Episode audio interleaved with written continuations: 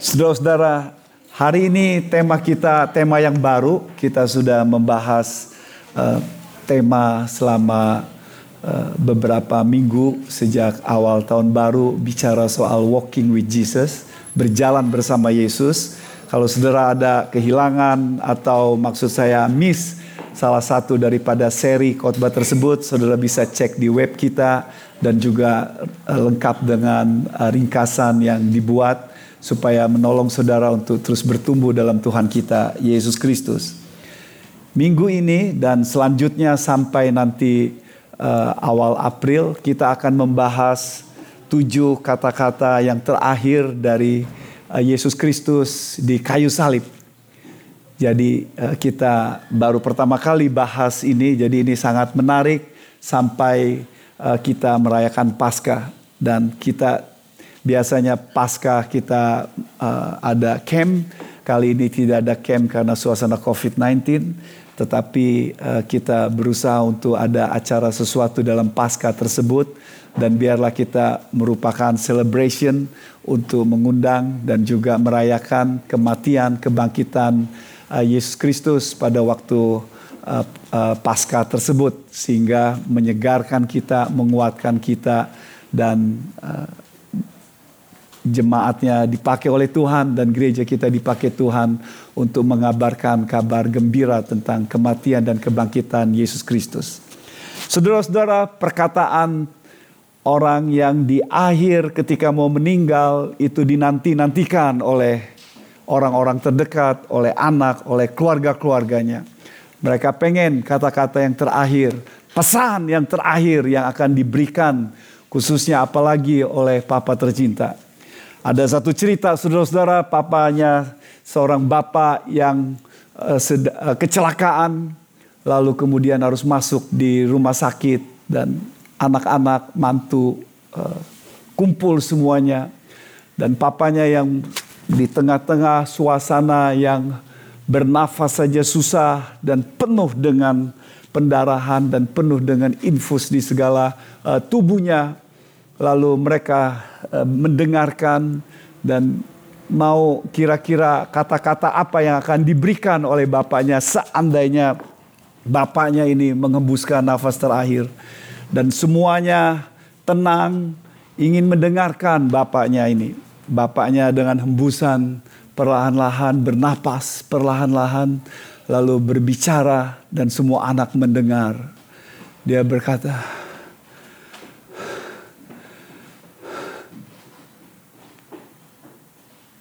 kartu ATM saya di mana ya katanya.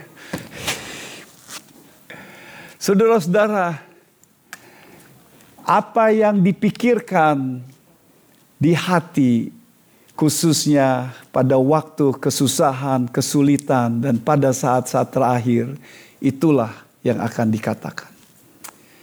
Dan Yesus hari ini eh, kita belajar perkataannya yang sangat-sangat indah sekali tujuh perkataannya atau bisa kita katakan tujuh uh, kalimatnya yang diucapkan di kayu salib.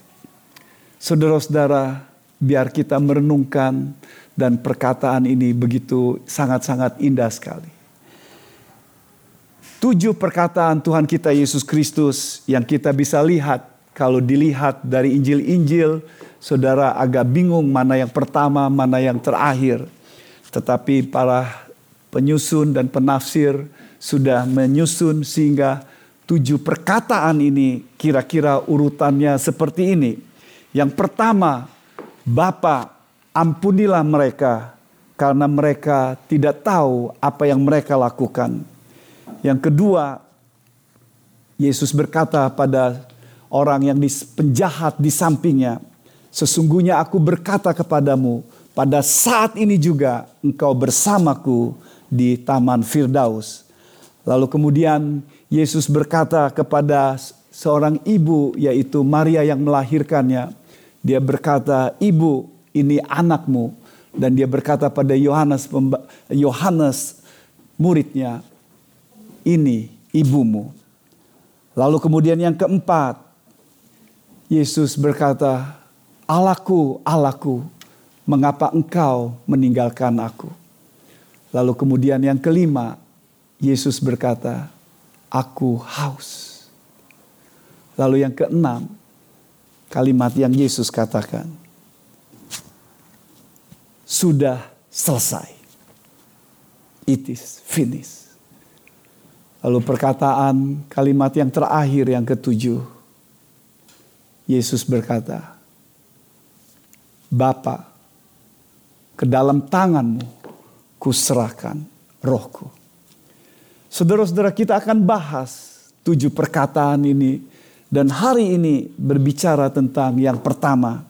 Bapa ampuni mereka karena mereka tidak tahu apa yang mereka lakukan. Father, forgive them. Yang menarik saudara-saudara, diawali dengan kata Bapa dan diakhiri dengan kata Bapa sebelum Tuhan, sebelum Yesus Kristus menghembuskan nafasnya terakhir. Diawali dengan Bapa, Father, forgive them.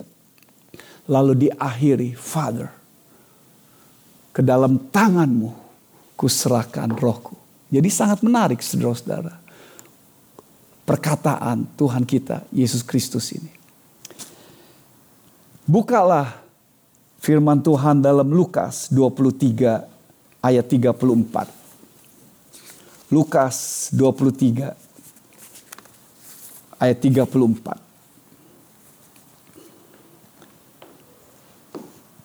Yesus berkata, "Ya Bapa, ampunilah mereka sebab mereka tidak tahu apa yang mereka perbuat dan mereka membuang undi untuk membagi pakaiannya." Saudara-saudara, coba saudara perhatikan nats ini sekali lagi. Dan saya ingin membaca paragraf ini dari ayat sebelumnya, ayat 33 sampai 38. Supaya saudara bisa sambil membaca, saya membaca, saudara bayangkan. Ketika Yesus di kayu salib. Firman Tuhan berkata demikian, ayat 33. Ketika mereka sampai di tempat yang bernama Tengkorak, mereka menyalibkan Yesus di situ dan juga kedua orang penjahat itu. Yang seorang di sebelah kanannya dan yang lain di sebelah kirinya. Yesus berkata, "Ya Bapa, ampunilah mereka sebab mereka tidak tahu apa yang mereka perbuat dan mereka membuang undi untuk membagi pakaiannya." Orang banyak berdiri di situ dan melihat semuanya. Pemimpin-pemimpin mengejek dia katanya. Orang lain ia selamatkan. Biarlah sekarang ia menyelamatkan dirinya sendiri. Jika ia adalah Mesias, orang yang dipilih Allah. Juga prajurit-prajurit mengolok-olokkan dia. Mereka mengunjukkan anggur asam kepadanya dan berkata, "Jika engkau adalah raja orang Yahudi, selamatkanlah dirimu." Ada juga tulisan di atas kepalanya, inilah raja orang Yahudi. Saudara-saudara yang saya kasih dalam Tuhan kita Yesus Kristus. Tema hari ini berbicara soal forgiveness. Yesus Kristus mengasihi manusia, mengasihi kita, orang yang berdosa ini, mengampuni orang yang berdosa. Seperti Kenji berkata tadi, kalimat ini simple, sederhana, tetapi ketika diterapkan, implikasinya itu akan menyusahkan hidup saudara. Tapi biarlah kita belajar hari ini bagaimana Yesus Kristus melakukan hal tersebut. Saudara-saudara, yang sangat menarik supaya saudara tahu bahwa seseorang yang mati di kayu salib pada zaman Roma itu adalah bukan sesuatu yang baru. Dari tradisi dan buku sejarah kita dapatkan kemungkinan besar sudah ada sekitar puluhan ribu. Mungkin dikatakan katanya ada sekitar 30 ribu orang yang sudah disalibkan sebelum Yesus Kristus. Di sekitar Judea dan termasuk Yerusalem sekitarnya. salib bukanlah hal yang pertama dilakukan oleh kerajaan Roma, tetapi sebelumnya dilakukan oleh Persia karena alasan-alasan religius pada waktu itu. Akan tetapi saudara-saudara dikembangkan oleh bangsa-bangsa yang lain. Lalu kemudian yang paling klimaksnya disempurnakan oleh orang Roma, bangsa Roma. Kerajaan Roma suka sekali disalibkan. Bahkan itu sebagai satu penampakan pelajaran bahwa jangan main-main dengan orang Roma. Jangan main-main dengan kerajaan Roma. Engkau akan disalibkan, mati yang begitu penuh kesengsaraan, penuh tragis, dipermalukan. Untuk disalibkan, orang itu harus membawa salibnya sendiri dan harus jahat, penjahat yang layak dihukum mati. Dia harus membawa salibnya Lalu kemudian sesudah itu dia memikul. Lalu kemudian dibawa di satu tempat. Dan dalam konteks kita Yesus di bukit Golgota. Atau istilahnya bukit Kalvari. Dan kemudian di tengah kecapaian kelelahan. Lalu kemudian tangan dipaku di kayu yang berbentuk salib itu. Bukan di sini, karena di sini akan membuat jatuh, saudara-saudara. Jadi pengamat berkata kemungkinan di sini, sehingga itu membuat makin sakit, tapi makin kuat ketika tergantung. Dan Yesus melakukan itu dan termasuk penjahat itu juga. Saudara-saudara dari pengamatan Injil-Injil kita dapatkan bahwa setidaknya Yesus berada di salib itu sekitar 6 jam. Dari jam 9 sampai jam 3 sore berada di sana. Dan penuh dengan kecapaian, kelelahan, susah sekali bernafas. Orang yang disalibkan itu diolok-olokkan, dipermalukan. Tapi sebelumnya Yesus sudah memang diperolokkan. Jubah ungu dipakai oleh Tuhan Yesus Kristus lalu kemudian untuk menunjukkan bahwa dia seorang raja kasih mahkota berduri di hadapan para pemimpin agama. Lalu kemudian disuruh main hide and seek, mata ditutup. Lalu dia diludahi, dicaci, dimaki, dituduh, dihina, dibully.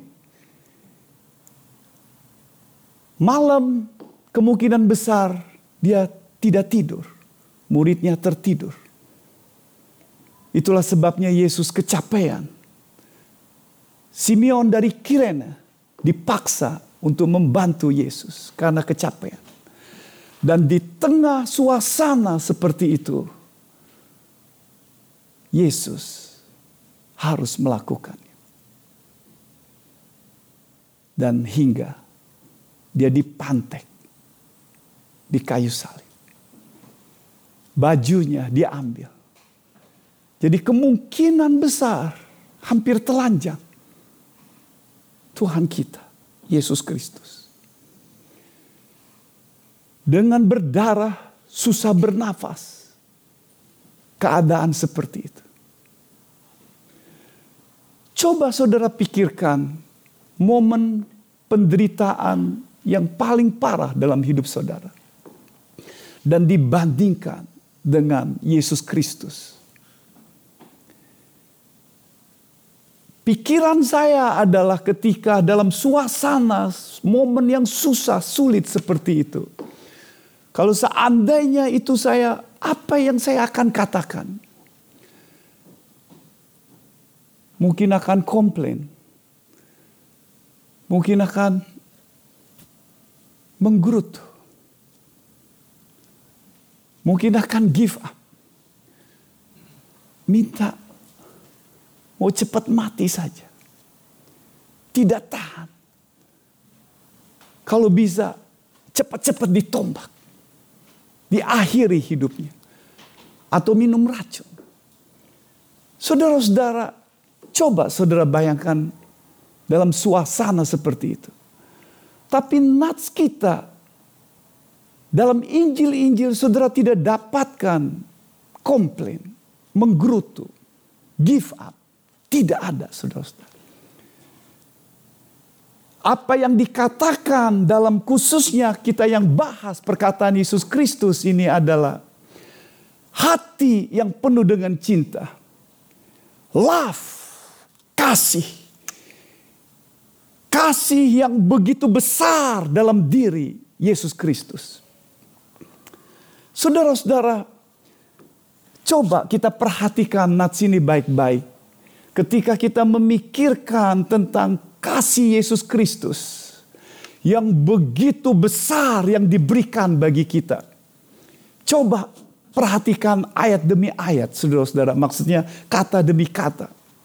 Father, ya, Father, forgive me, uh, forgive them, ampuni mereka ampuni mereka. Sebab mereka tidak tahu apa yang mereka lakukan. Saudara-saudara, lihat bagian ini saudara-saudara. Mulai dengan father. Relasi yang erat dengan sang bapa. Hubungan yang intim. Sebelumnya Malam sebelumnya Yesus juga berdoa. Bapa. Jadi ini sangat menarik saudara-saudara. Ketika relasi dengan sang Bapa belajar dari apa yang dilakukan oleh Yesus itu menguatkan kita. Dan belajar dari apa yang dilakukan Yesus itu membuat kita hati Bapa God's heart itu menjadi hati kita, saudara-saudara.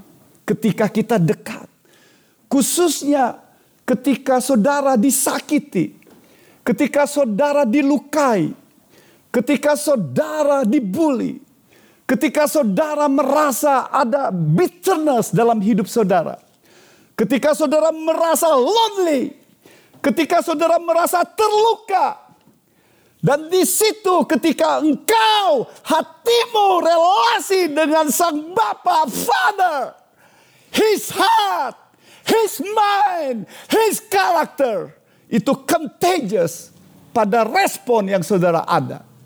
Tetapi ketika hatimu dikuasai dengan karakter yang lain, sifat yang lain, akan ada karakter kebencian yang menghancurkan hidup. Warren Wisby dalam tafsirannya berkata, ayat ini sebagai satu jendela untuk mengerti tentang God's heart, saudara-saudara. Hati Allah. Untuk mengerti hati Allah. Dan Yesus mulai dengan berkata, Father.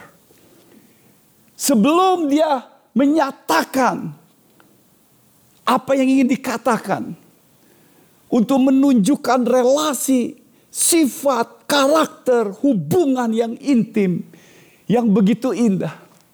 Dia mengerti hati Bapa bahwa dia harus mati. Yesus tahu bahwa dia harus mati. Yesus tidak menyangkal, tidak melarikan diri, tidak menghindar, dan dia memang mau mati. Di satu sisi, Injil-Injil berkata Yesus tahu dia akan mati. Dia meramalkan dia akan mati. Tetapi nats kita ayat 33 berkata, mereka menyalibkan. Dengan kata lain, bahwa apa yang Tuhan tahu dan Tuhan mengerti tidak menghilangkan tanggung jawab manusia. Nubuat tidak menghilangkan tanggung jawab, respon daripada manusia. Yesus punya relasi yang begitu intim. Itu yang membuat dia di tengah situasi seperti itu. His heart full of love. Karena dia tahu dia datang untuk itu. Karena sedemikian besar kasih Allah kepada dunia ini. Sehingga ia mengaruniakan anaknya yang tunggal. Supaya siapa yang percaya kepadanya tidak binasa. Melainkan beroleh hidup yang kekal. Yohanes 3 ayat 16. Yesus punya relasi yang begitu intim. Sehingga karakter Bapa contagious dalam hidupnya ada kekuatan, ada pembaharuan terus-menerus. Dan itu kita bisa belajar, saudara-saudara. Dari Tuhan kita Yesus Kristus di tengah situasi terjepit seperti itu. You respond pada situasi yang menyedihkan, situasi yang membuat saudara susah dan yang bitterness terhadap orang lain respon itu akan menunjukkan kedewasaan hidup saudara. Menunjukkan hatimu yang sesungguhnya seperti apa. Nats kita. Yesus punya hati sama seperti hati Bapa yang full of love, yang begitu indah. Lalu Yesus berkata, "Forgive them, ampuni mereka." Saudara-saudara, forgive them, ampuni mereka. Satu ungkapan perkataan yang kontras.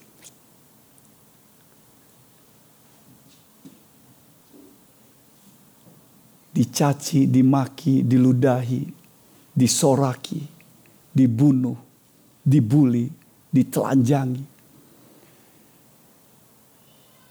dikasih mahkota berduri, dipantek, di kayu salib. Yesus mengajar doa Bapa kami yang kita sudah bahas. Ampunilah. Seperti kita juga mengampuni orang bersalah sebab kita.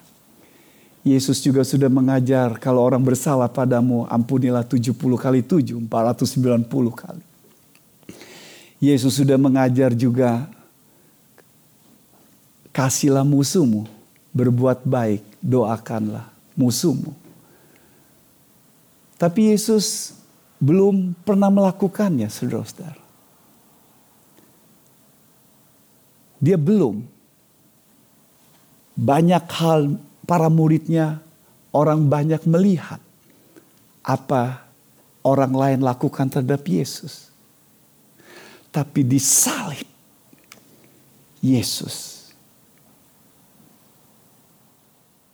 menjadi teladan apa yang dikatakan yang dia ajarkan sendiri. Forgive them, ampuni. Jangan diperhitungkan. Forgive them, dihapus. Jangan diingat-ingat. Didelay Tuhan Yesus berkata pada sang Bapa, ampuni. Jangan diperhitungkan. Istilah mengampuni, istilah yang dipakai seseorang yang berhutang lalu kemudian dirobek hutangnya lalu tidak diperhitungkan lagi.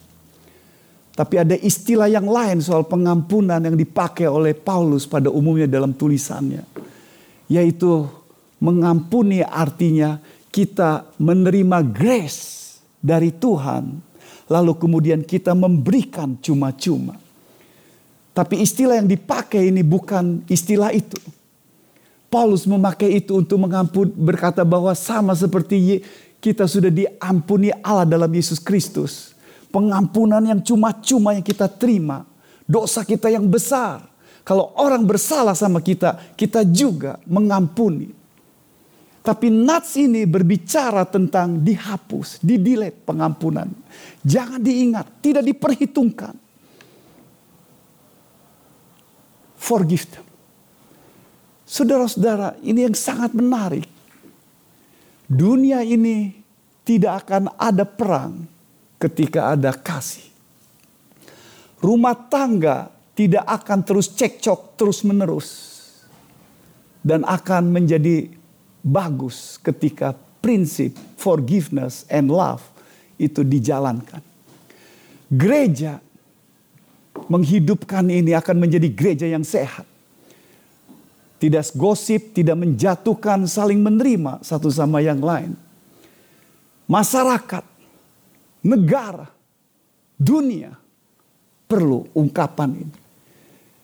Dan Yesus mengerti kebutuhan manusia yang paling utama itu adalah pengampunan.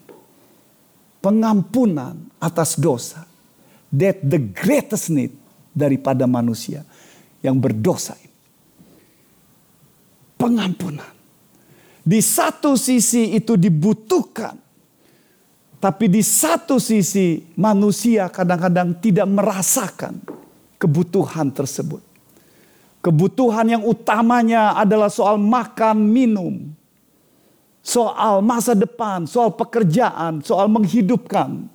Dan iblis mengubah pola pikirnya itu, itu yang dicari sehingga mengaburkan tentang hakikat dosa yang ada dalam dunia ini. Forgive them dan Yesus di kayu salib untuk mengingatkan kita, gerejanya. Dan mengingatkan manusia soal kebutuhan. Di mana dia yang sanggup memberikan. Forgive them. Tidak ada diajarkan. Tidak ada tokoh dunia.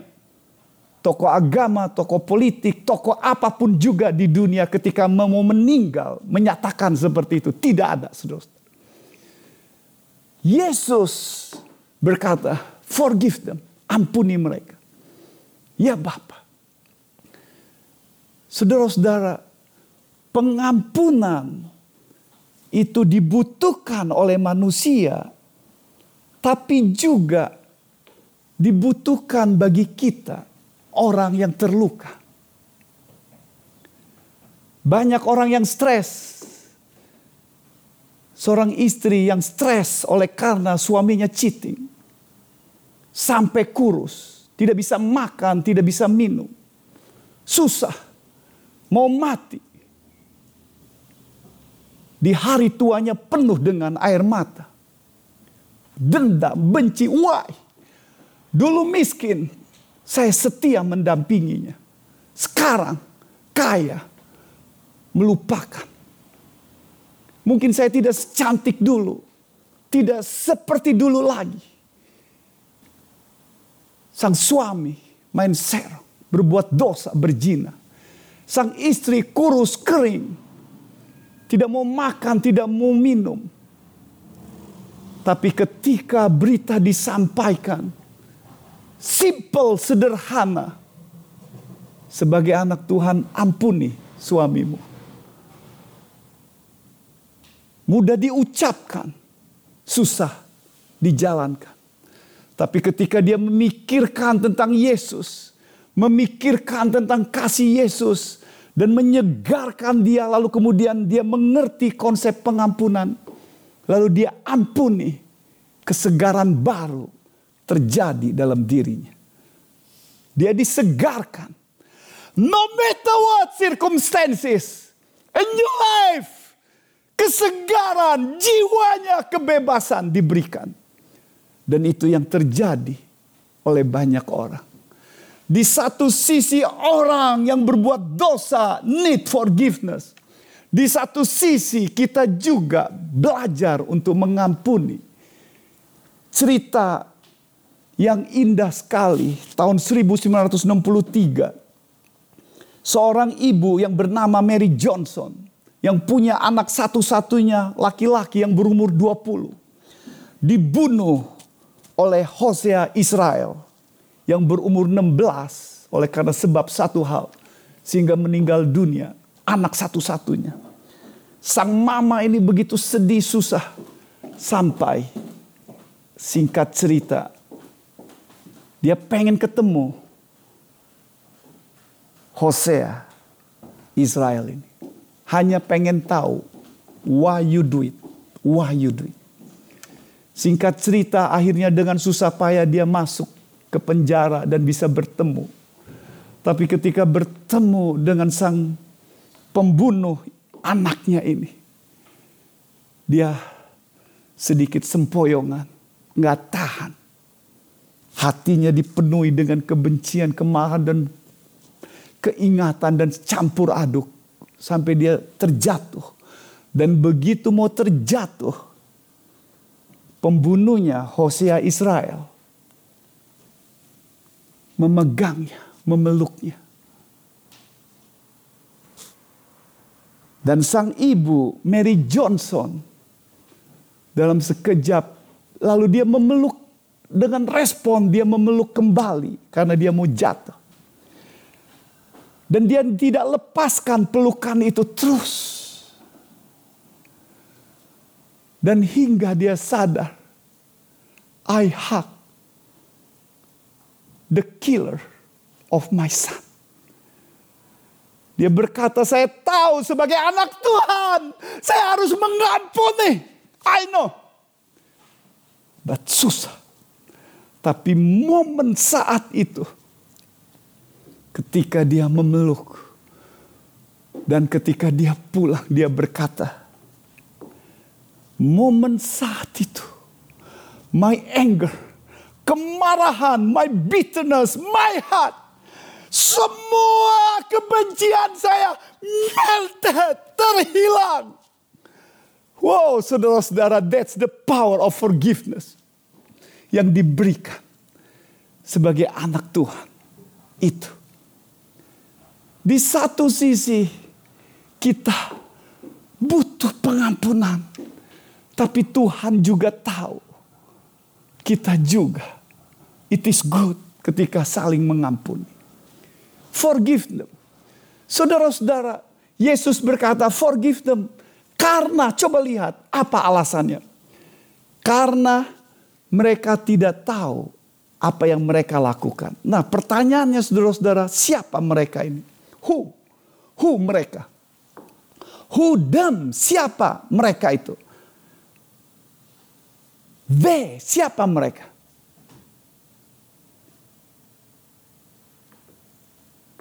Mereka yang jelas adalah dalam konteks dekat para prajurit-prajurit Roma yang membunuhnya, yang tidak tahu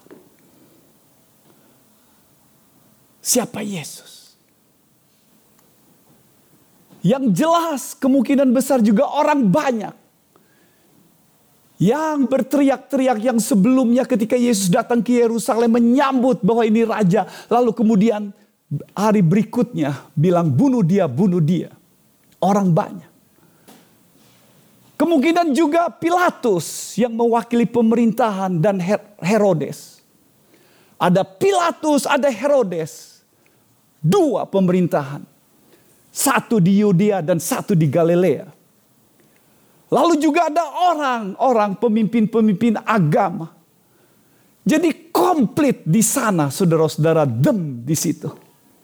Ada para pemimpin agama yang mengkhianati, yang khususnya juga membuli, yang menipu, yang menghasut, yang membunuh Yesus Kristus, yang tidak mau tahu Yesus Kristus.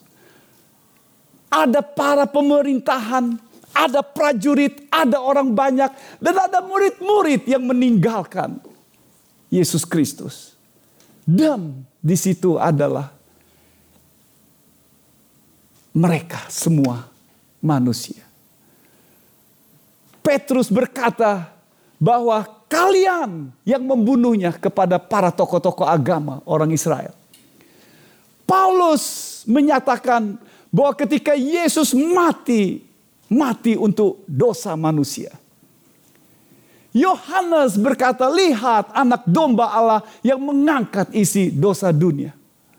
Dengan kata lain, saudara-saudara, Di situ adalah berbicara dalam konteks ini secara keseluruhan adalah orang-orang yang membunuh Yesus Kristus dan tapi dari sisi teologi ini mau menggambarkan tentang kita.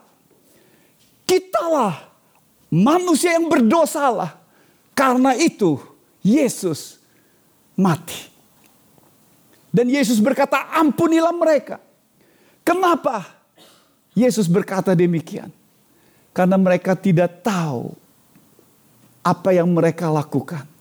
Membunuh Yesus sehakikat dengan sang creator. Pencipta kehidupan. Yang pemelihara jiwa. Yang berkuasa. Dan itu yang diberikan. Saudara-saudara. Mereka tidak tahu Paulus berkata di Korintus, seandainya mereka tahu siapa yang mereka bunuh, mereka tidak akan melakukan. Men ingin menjadi Tuhannya sendiri. Masa bodoh sama Tuhan. Tapi karya di salib itu mau menunjukkan kasihnya kepada kita yang luar biasa untuk orang yang berdosa. Orang-orang seperti mereka. Saudara-saudara, firman Tuhan berkata mereka membunuh, menyalibkan Yesus Kristus. Kadang-kadang mereka kita berkata orang Roma kan tidak tahu, ignorance, ketidaktahuan. Ketidaktahuan bukan berarti saudara tidak guilty, tidak rasa bersalah. Misalnya saya pulang dari rumah nanti lalu naik mobil dengan kendaraan yang batasnya sekitar 100 lalu kemudian saya naik 150 dikejar oleh mobil saya lagi gas dan tidak memperhatikan lalu mobil berhenti seorang gadis polisi yang cantik manis dengan lembut berkata mana simnya lalu saya dikasih tilang dikasih Lalu saya jawab, oh saya, saya 150, sorry ya saya nggak tahu. Tadi saya buru-buru nggak ini. Lalu ya ya ya ya ya ya, ya. polisinya nggak akan berkata, oh Ya, terus saya juga bilang, I'm pastor, saya buru-buru nih ke jemaat. Saya bilang. Dia bilang, oh yes pastor, kamu nggak tahu nggak apa-apa, tapi tetap kena tilang. Ketidaktahuan ignorance bukan berarti tidak bertanggung jawab. Manusia bertanggung jawab. Tapi Yesus berkata, "Sada Bapa, ampuni mereka." Ampuni. Wow, saudara-saudara. Tapi berita di kayu salib ini berita yang begitu indah. Dan berita ini tidak akan menjadi pembaharuan bagi saudara kalau tidak saudara mengubah hidupnya, mengubah relevansinya. Bukan lagi berkata them, tapi me. Ampunilah, forgive me. Bukan them, tapi me. Dalam perjanjian Injil-Injil terakhir, orang yang menyadari tentang dem berubah menjadi me, dijama, diubah oleh Yesus. Salah satunya tentara Roma yang diubah di, oleh Yesus. Dan penjahat juga diubah oleh Yesus Kristus. Jadi hari ini saudara-saudara khotbah ini tidak ada relevansinya kalau saudara berkata forgive them, ya itu dosa mereka. Saudara harus ubah bagaimana kesalahan yang mereka lakukan bahwa sesungguhnya itulah doa ini untuk saya. Doa ini untuk doa Yesus Kristus, permohonan ini untuk saya. Yang orang yang berdosa karena saya juga orang yang berdosa. Karena hakikat saya sebagai orang yang berdosa. Saudara-saudara, dan ketika kita menyambutnya secara pribadi, dan doa ini, Yesus di kayu salib yang memberikan cinta dan kasihnya itu akan memperbarui, menyegarkan hidup saudara. Biar saya akhiri khotbah saya dengan sebuah cerita yang begitu indah, yang mungkin tidak pernah ada dalam dunia ini. David Berkovit. Sekitar umur 21-an. Dia melakukan pembunuhan di New York. Enam orang dibunuh. Sepuluh orang terluka.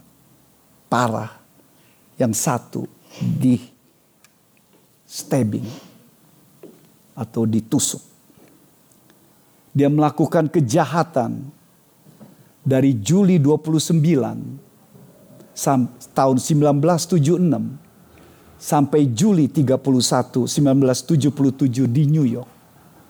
Bahkan dia mentertawakan polisi juga ketika melakukan pembunuhan-pembunuhan seperti itu. Dan singkat cerita dia ditangkap. berkovid dituntut seumur hidup. Saudara tahu enam kali seumur hidup. Artinya dia membunuh enam orang dan dihukum enam kali seumur hidup katanya.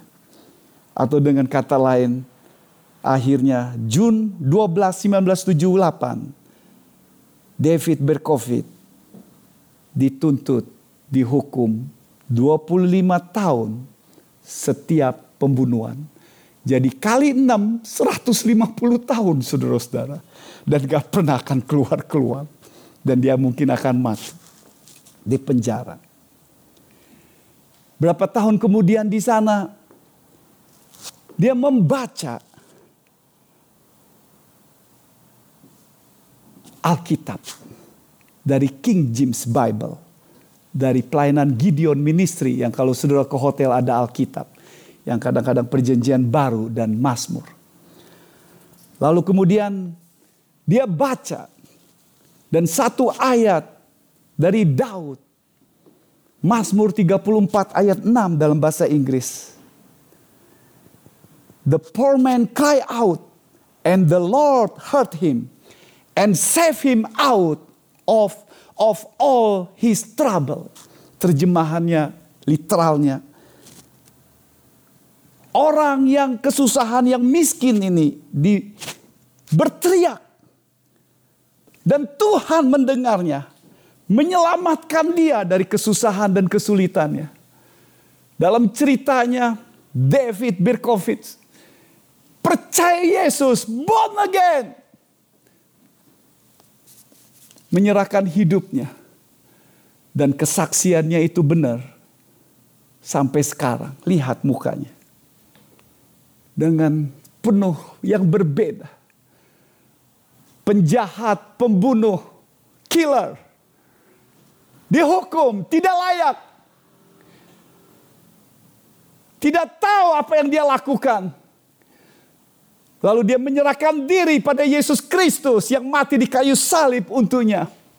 Hidupnya diperbarui. Ada pembebasan, ada pengampunan.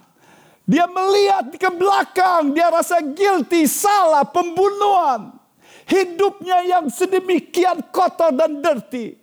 Tapi Yesus mengampuninya. Allah Bapa mengampuni di dalam Yesus Kristus dan dia diterima sebagai anaknya.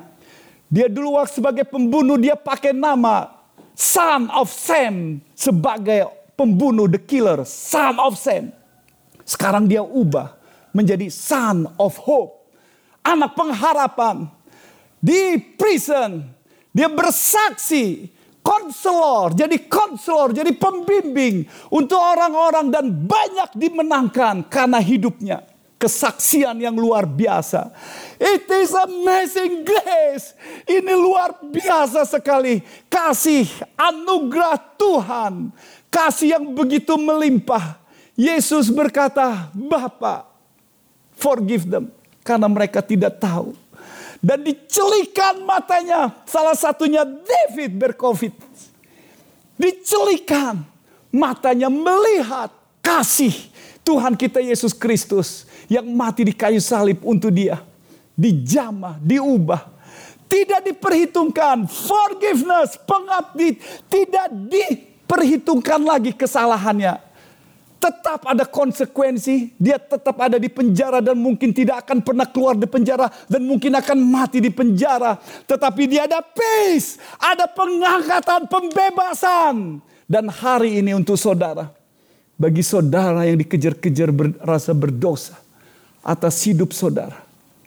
Yesus mengasihi saudara. Dia berdoa untuk saudara.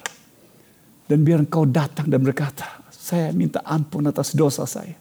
Saya percaya engkau mati untuk saya. Dan yang kedua untuk saudara yang hatinya sekarang lagi bitterna, sakit hati, kesal. Oleh karena seseorang atau apa pun juga Biar roh Allah menyegarkan, membuka the grace of God, hati Allah Bapa yang penuh dengan kasih itu menyegarkan, membebaskan, menjamah seperti Mary Johnson dijamah hidupnya. Biar engkau pulang disegarkan kebenaran firman Tuhan. Mari kita berdoa bersama-sama.